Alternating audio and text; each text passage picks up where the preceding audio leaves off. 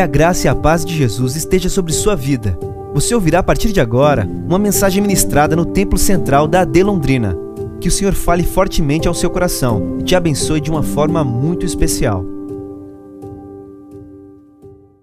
A todos os irmãos e amigos, a paz do Senhor Jesus Cristo. E podem se assentar. E nós bendizemos a Deus por essa manhã de domingo, quando mais uma vez estamos num lugar de adoração a Deus. E tenhamos a certeza que este é o tempo mais bem aproveitado da nossa vida, quando estamos tendo mais um encontro com o Senhor. E um encontro com Ele pode mudar toda a nossa história de vida. Irmãos, é, vamos à leitura, assentados como estão, Evangelho de João, capítulo de número 9, do 1 ao 11. É um texto muito conhecido e eu quero usar esse texto com a permissão de Deus, auxílio pleno e total do Espírito Santo para falar sobre um fator que é muito comum na nossa vida. Por sinal, diariamente temos ele na nossa vida. E que fator é esse? Milagre. E eu não quero aqui usar nenhuma expressão de triunfalismo, não quero e nem sei mexer com a emoção de ninguém mas eu quero estar totalmente respaldado pela Bíblia, para que a sua fé seja alicerçada nas Escrituras e não naquilo que eu digo, da minha própria parte. Então, João 9, 1 a 11, fala sobre o milagre em Siloé. Diz assim: E Passando Jesus, viu um homem cego de nascença. E os seus discípulos lhe perguntaram, dizendo: Rabi, quem pecou? Este ou seus pais, para que nascesse cego? Jesus respondeu: Nem ele pecou, nem seus pais, mas foi assim para que se manifestem nele as obras de Deus. Convém que eu faça as obras daquele que me enviou, enquanto é dia. A noite vem, quando ninguém pode trabalhar. Enquanto estou no mundo, sou a luz do mundo. Tendo dito isso, cuspiu na terra e com a saliva fez lodo e untou com o lodo os olhos do cego. E disse-lhe: Vai Lava-te no tanque de Siloé, que significa o enviado. Foi, pois, e lavou-se e voltou vendo. Então os vizinhos e aqueles que dantes tinham visto que era cego diziam: Não é este aquele que estava sentado e mendigando? Uns diziam: É este, e outros: Parece-se com ele. Ele dizia: Sou eu. Diziam-lhe, pois, como se te abriram os olhos?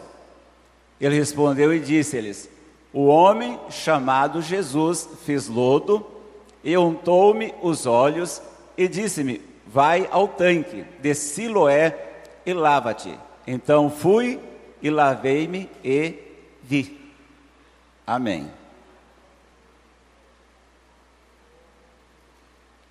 Irmãos, a Bíblia é tão espetacular, tão maravilhosa, que a gente lê tantas narrativas e sempre ela é muito atrativa, a Bíblia. Sempre muito assim, encantadora. E nesta manhã eu quero falar com vocês sobre o milagre.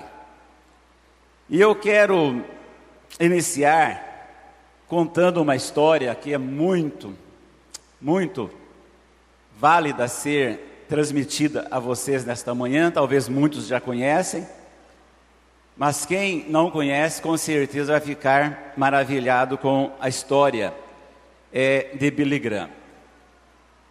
Tudo começa com um milagre, gente. Começa com um milagre quando ele tinha 12 anos de idade. E esse milagre começa com a sua conversão a Cristo. E para que vocês saibam quem foi Billy Graham, vou inverter.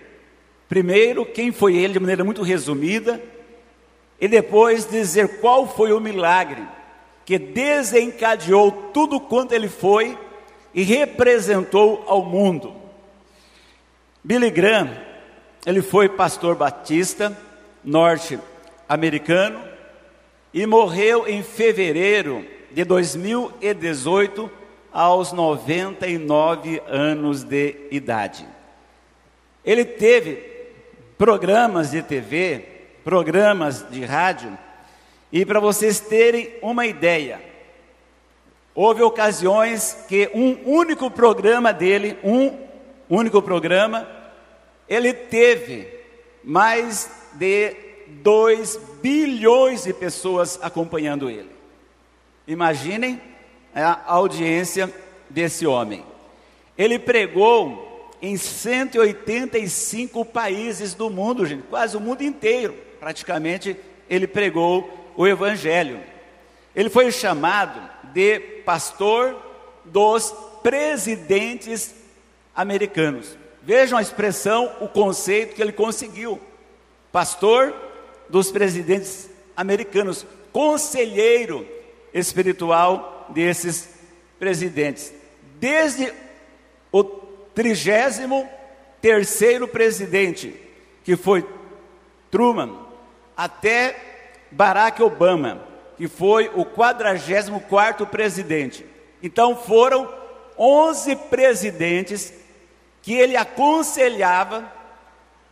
Isso equivale o que, gente? 44 anos frequentando a Casa Branca e chegou a dormir na cama que foi de Lincoln, uma coisa raríssima. Então vocês percebem onde esse homem chegou. Eu não sei quantos acompanharam o funeral dele, foi uma coisa fora do comum, anormal. E aí vem a minha colocação.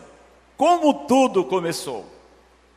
Ele tinha 12 anos e ele ouviu uma pregação, e a pregação dizia acerca de quando Pedro é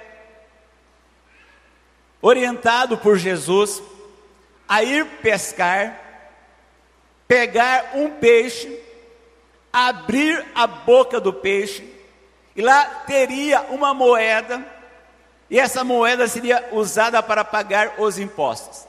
Então, essa foi a pregação que Billy Graham ouviu e se converteu a Cristo. Essa história da moeda na boca do peixe. Aí ele se converteu, ficou eufórico e era muito pobre na infância, muito pobre.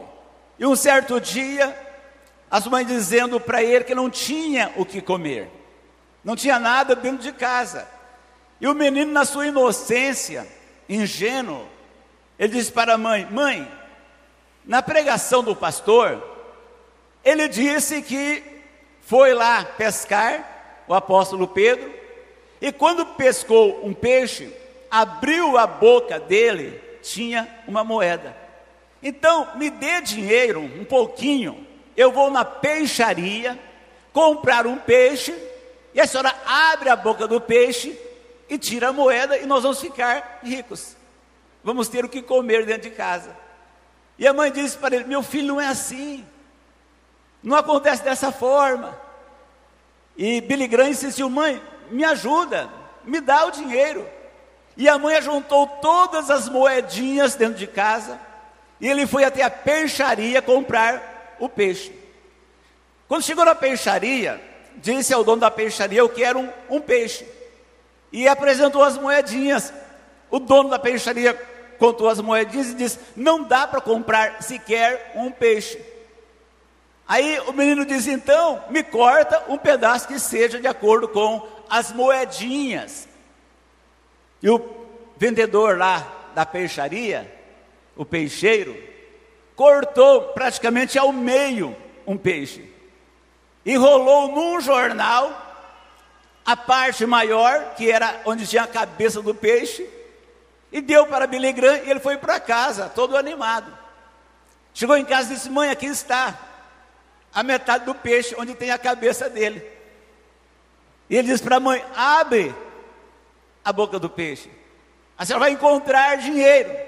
E a mãe, logicamente incrédula quanto a isso, é, começou a desembrulhar o jornal, pegou aquela cabeça do peixe, abriu a boca do peixe e não tinha nada.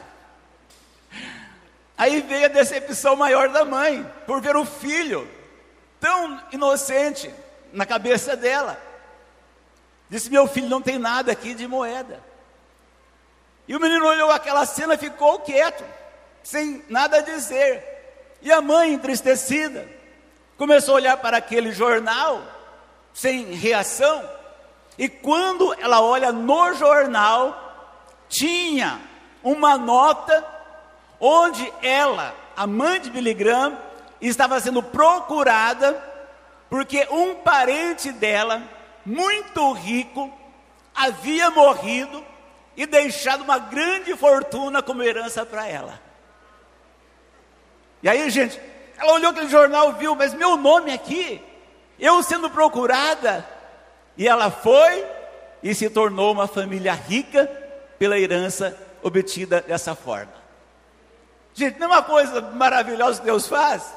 Então, nesta manhã, eu quero que vocês entendam que eu quero aqui abordar um fato que tem não semelhanças, mas tem é, algumas pinceladas que nos mostram como nós também podemos ter milagres da parte de Deus, talvez contrariando alguns conceitos comuns que existem no nosso mundo. No texto que nós lemos, a primeira coisa que eu quero compartilhar é que a narrativa de João Evangelista, que escreveu esse evangelho, a narrativa dele começa com um debate entre os discípulos de Jesus. E que debate é esse, gente? Quando eles estão caminhando, os discípulos com Jesus, eles se deparam com um cego de nascença. A Bíblia fala que Jesus viu aquele cego de nascença e ficou quieto. Porém, os discípulos começaram a fazer questionamentos. Gente, isso é uma coisa que nós talvez não verbalizamos, mas nós internamente já fazemos talvez esse tipo de questionamento. E que questionamento é esse? Versículo 2 para nós, aí 9 e 2. E os seus discípulos lhe perguntaram: Rabi, Jesus, quem pecou? A quem errou? Quem pisou na bola? Quem deu a mancada? Gente, olhem só por onde eles começam. Querer saber quem tinha pecado naquele caso. Eu quero usar uma expressão aqui para vocês entenderem o raciocínio da nossa vida no cotidiano. Muitas vezes nós invertemos as posições, gente. O que é que nós invertemos de vez em quando? Nós falamos quando devíamos pensar. E outras horas nós pensamos quando devíamos falar. Nós invertemos essa regra. É uma coisa muito comum nós fazermos isso, talvez involuntariamente. Quando devíamos falar, ficamos quietos. E aí nós apenas pensamos. Quando devíamos pensar, nós começamos a falar. Veja que Jesus, ele viu, mas não falou nada. Jesus, no versículo 1, volta para nós. Jesus viu, mas não falou nada. Então, quando nós vemos isto, a gente começa a pensar o que, gente?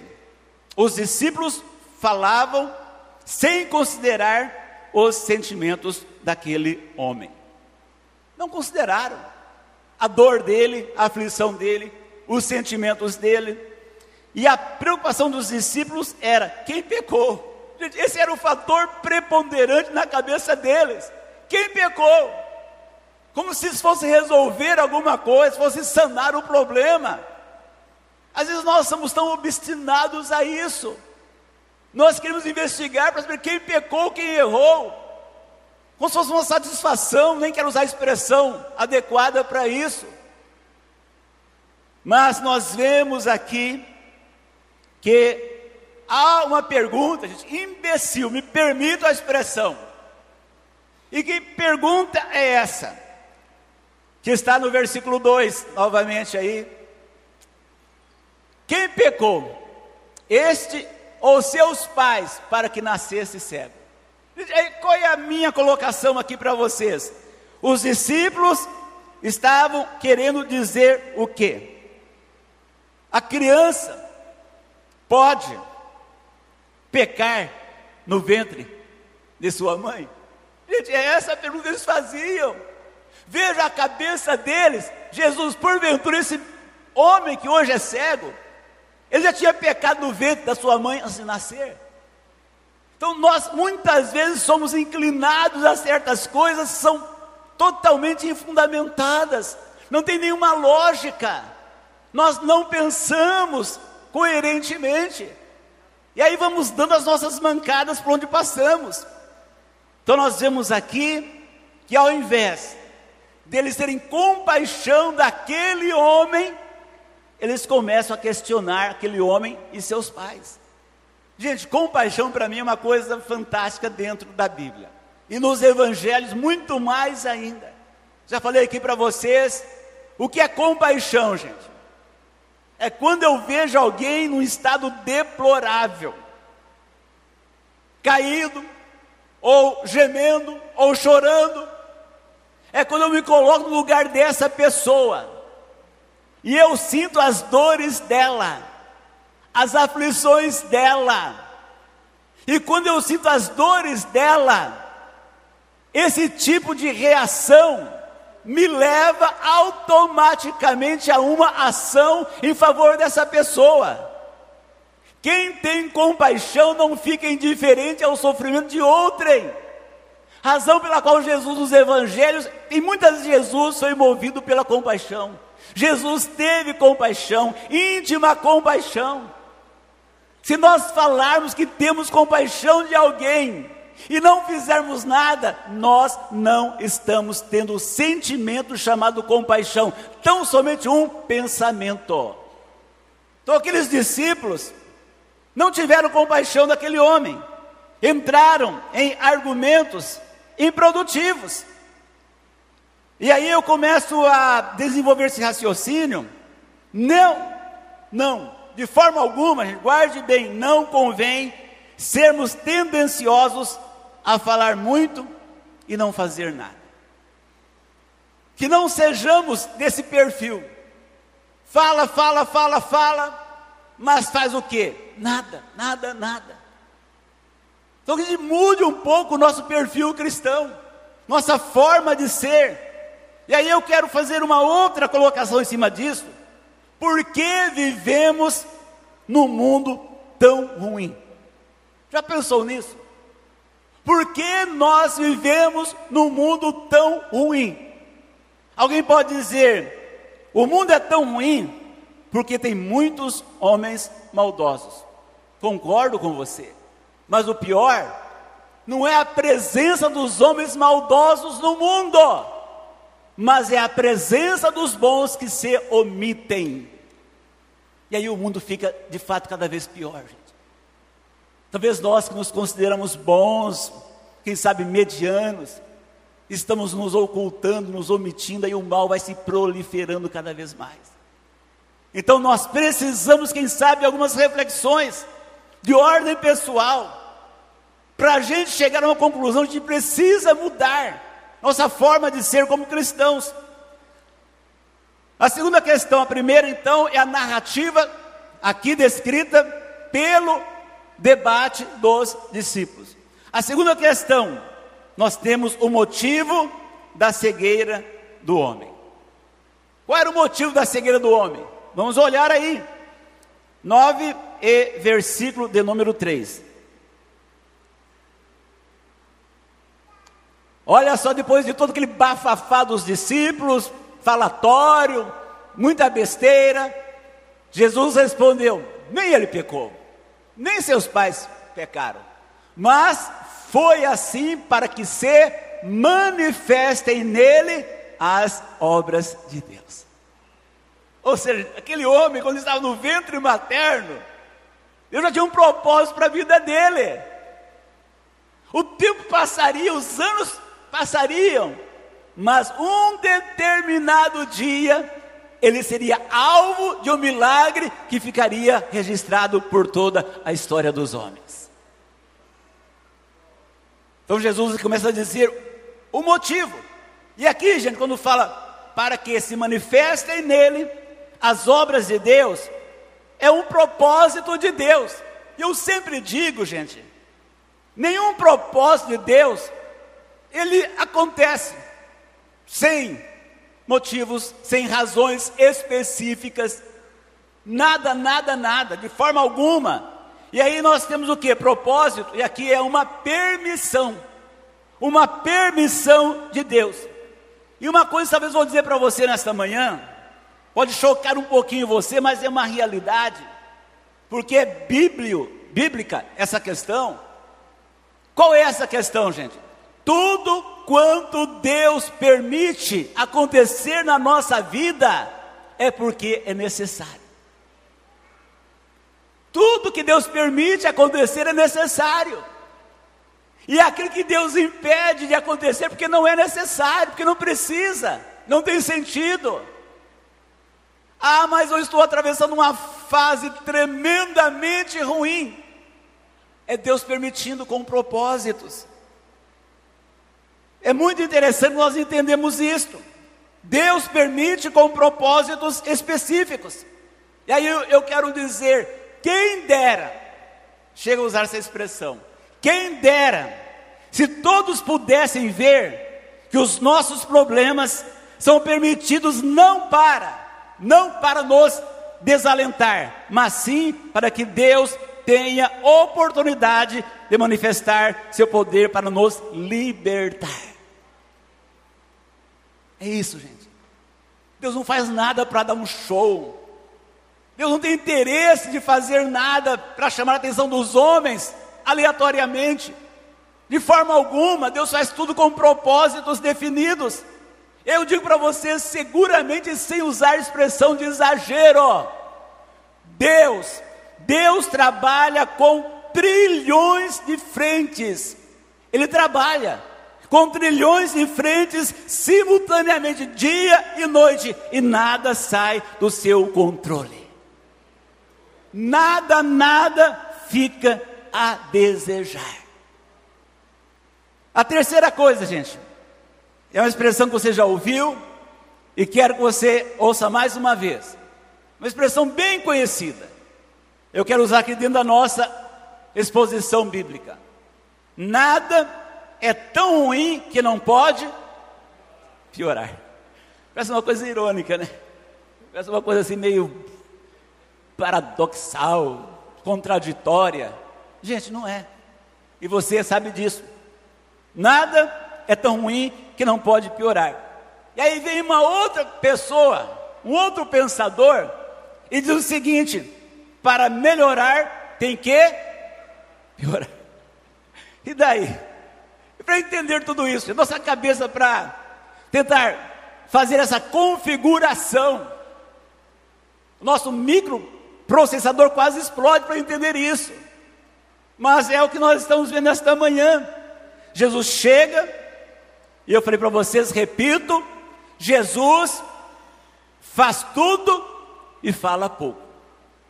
E nós somos o contrário, né? Nós falamos muito, fazemos pouco ou quase nada. Alegamos que não podemos, que não temos condições e nos esquivamos dessa forma.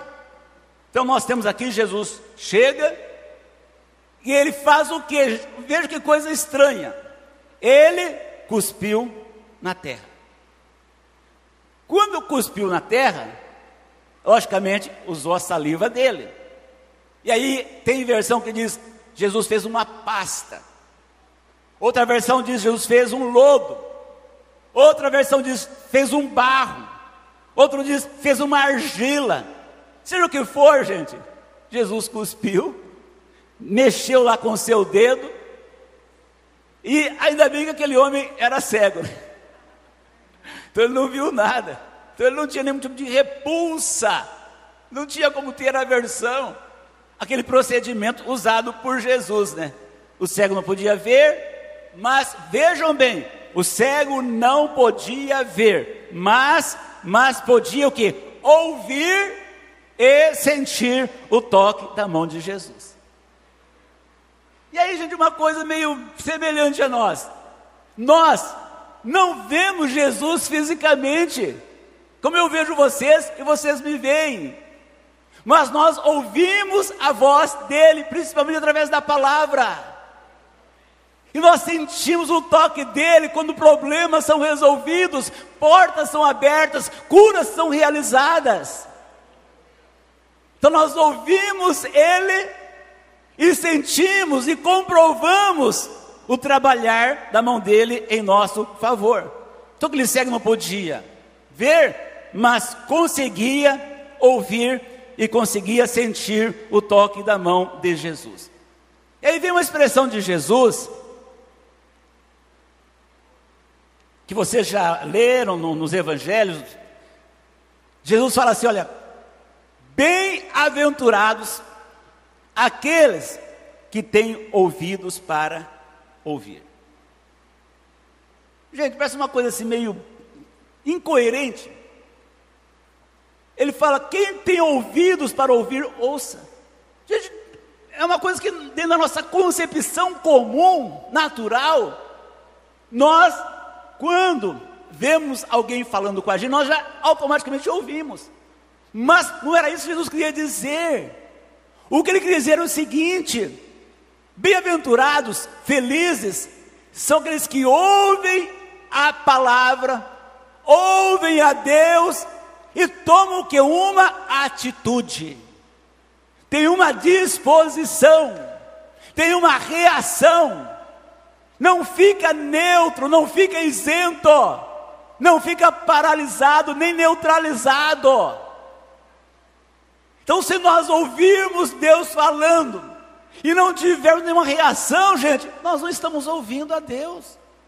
Quando ele diz ouvir nesse sentido, causar uma reação em nós. Então, aquele cego é uma lição para a gente. E, em quarto e último lugar, gente, a atitude do homem cego. Jesus disse para ele: vai, bota lodo, me diz, vai. E aí, quando a gente olha essa expressão, a gente fica assim um pouco, talvez, se questionando por que Jesus fez isso. Por que não curou ele instantaneamente, como quase todos os casos de curas. Jesus diz: vai lavar os olhos no tanque de Siloé. Para quem não sabe, Siloé era o término de um túnel cavado em rochas para conduzir água da fonte até o centro da cidade de Jerusalém. E a água de Siloé era usada nas libações da festa dos tabernáculos que acontecia anualmente em Jerusalém.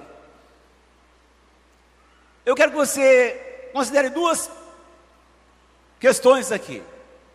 A primeira delas, as dificuldades para chegar ao tanque de Siloé. Talvez lendo a Bíblia e talvez não conhecendo a geografia, seja muito fácil de ler e passar por cima daquilo que é significante na história. Gente, Deus nos deu o privilégio de estarmos em Jerusalém, e lá na parte mais alta de Jerusalém, praticamente, tem a cidade chamada Cidade de Davi, dentro de Jerusalém. Talvez ela dê umas três ou quatro quadras aqui do nosso contexto, mais ou menos isso. Ela é murada, cercada, cidade histórica. Ela está bem no alto.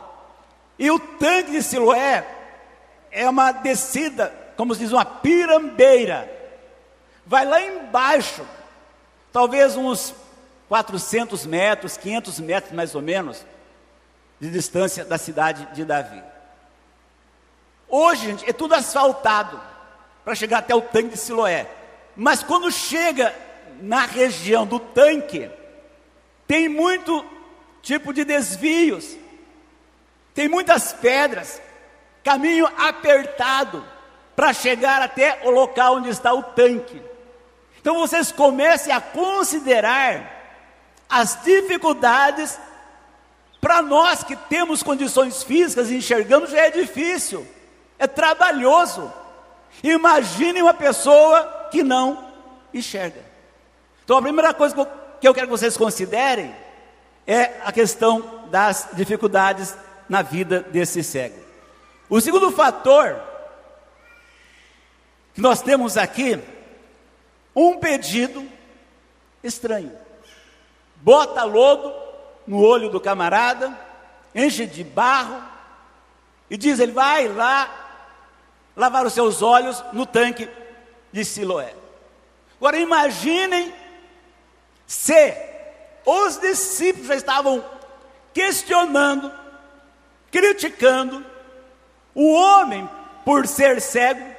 Agora imagine vocês as outras pessoas que estavam acompanhando o desenrolar daquela situação.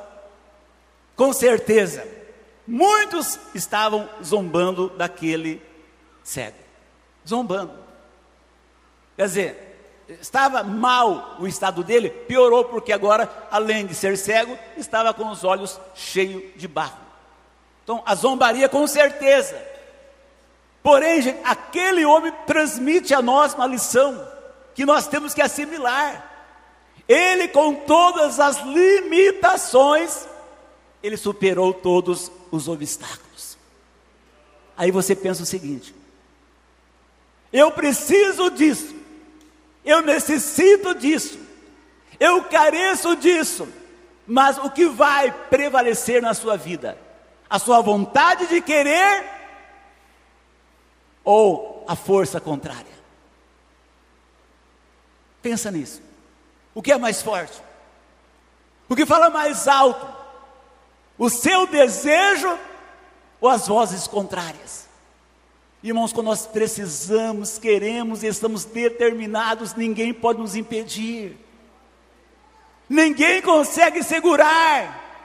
Quando existe a determinação, a convicção, o convencimento que aquilo tem que acontecer no nosso tempo, porque Deus quer.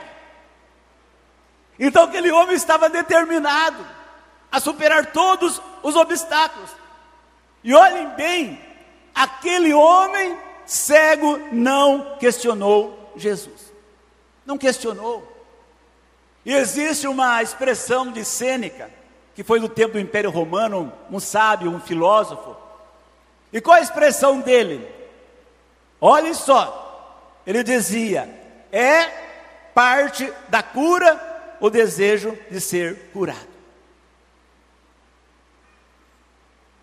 Aí, sendo o que for, a nossa vontade de querer tem que ser maior do que as oposições enfrentadas pelo caminho, gente. E para a gente encerrar, a minha pergunta é a seguinte: o que é milagre? O que é milagre? Milagre é tudo quanto contraria a ordem natural das coisas, que sai da mesmice, que sai do que é comum alguma coisa extraordinária, transcendental. Isso é milagre. Mas eu quero usar aqui duas colocações. É uma colocação inicial que quero fazer, depois a segunda. É uma coisa minha pessoal. Se alguém discorda, respeito plenamente. Mas aqui nós temos o que? Primeiramente, o um milagre com um método excepcional que Deus faz. E que método excepcional é esse que Deus faz? É quando Ele faz o milagre instantaneamente. Toque em alguém e esse alguém é curado. Fala e acontece. Então, para mim, é um método excepcional. E aí, gente, quando Ele quer fazer isto, Deus usou o profeta Isaías para dizer o seguinte: operando eu, quem impedirá? Gente, Deus é o único ser plenamente independente, totalmente autônomo. Quando Ele quer fazer, Ele não depende de ninguém, depende somente da vontade dEle, do querer dEle. Então, primeiramente, eu digo, esse é o método excepcional. Porém, eu digo que existe nesse caso aqui do homem, cego de nascença, um método secundário, que também é um milagre, mas é um método secundário. E o que significa para você, Moisés, o método secundário? É quando depende da ação ou reação do homem. Para mim, essa é a interpretação que eu tenho. Quando depende da nossa participação. Jesus, ele usou o barro. Veja como Jesus é tão sapiente, gente. Ele usou o barro como matéria, algo tangível, palpável, algo físico. Para quê? Para criar fé espiritual em Deus no homem. Então ele usou o barro e aquele homem sentia, podia tocar nos seus olhos e ver que havia barro, havia lodo. A matéria estava nos seus olhos. E com isso, obviamente, a fé ia acrescentando cada vez mais na vida do homem. O homem, ele foi, gente, tateando até o tanque tateando, com dificuldades, para chegar até o tanque de Siloé. E aí eu comecei hoje de manhã a pensar o seguinte: veio na minha cabeça, quando estava olhando para esse texto, gente, vamos dizer, sempre tem gente supostamente esperta, ou usa expertise, para levar vantagem diante de Deus em alguns momentos da vida. Quem faz isso é um bobo. É uma idiotice total, gente. Quem vai sobressair em relação a Deus? Ninguém, obviamente. Então aquele homem sabe na hipótese, hipótese daquele homem pensar o seguinte: Jesus me mandou ir até o tanque Siloé lavar os olhos. E se eu for lavar os olhos, algo vai acontecer. Imaginem vocês se aquele homem pensar o seguinte: aí eu vou no chafariz da praça central que está ao meu lado, lá tem água. Eu uso a água do chafariz da praça central e vou lavar meus olhos. Ele não pensou isso. Ele poderia ser tentado a pensar o quê? Aí eu vou na casa mais próxima, bater na porta de alguém, para me dar um pouquinho de água para lavar meus olhos. É água vai lavar os meus olhos. Ele não foi. Ele podia, quem sabe, pensar: eu vou para minha casa. Ainda que seja um pouquinho mais longe, mas já conheço o trio, já sei o caminho, já sei quantos passos eu tenho que dar. Lá na minha casa tem água. Então eu vou lavar os meus olhos lá na minha casa, porque tem, tem água na minha casa. Mas esse homem, gente, não fez nada disso. Não fez. Ele foi lavar seus olhos, onde tinha a mesma água de outros lugares, mas onde Jesus tinha mandado ele ir. Percebe bem? Ah, mas é tudo igual. Ah, pode ser tudo igual, mas Deus mandou você fazer isso. Aí está, gente, a diferença. Isso, isso é uma coisa extremamente significativa. Pode ser igual, mas não foi Deus que mandou, não foi Deus que deu, não foi Deus que fez. Isso faz toda a diferença. Então, esse homem, gente, ele foi lá enfrentando as dificuldades, enfrentando os problemas. E eu quero dizer para vocês, quando eu falei de método secundário, por sinal não foi a única vez que Jesus fez isso. Quando o rei Ezequias estava adoecido de uma chaga mortal, E Deus fez um milagre. E como foi que Deus orientou Ezequias? Pegue uma pasta de figos e coloque sobre as suas chagas. Vocês estão percebendo, gente? Deus usa certas coisas físicas, matéria, para fazer um milagre. É um milagre.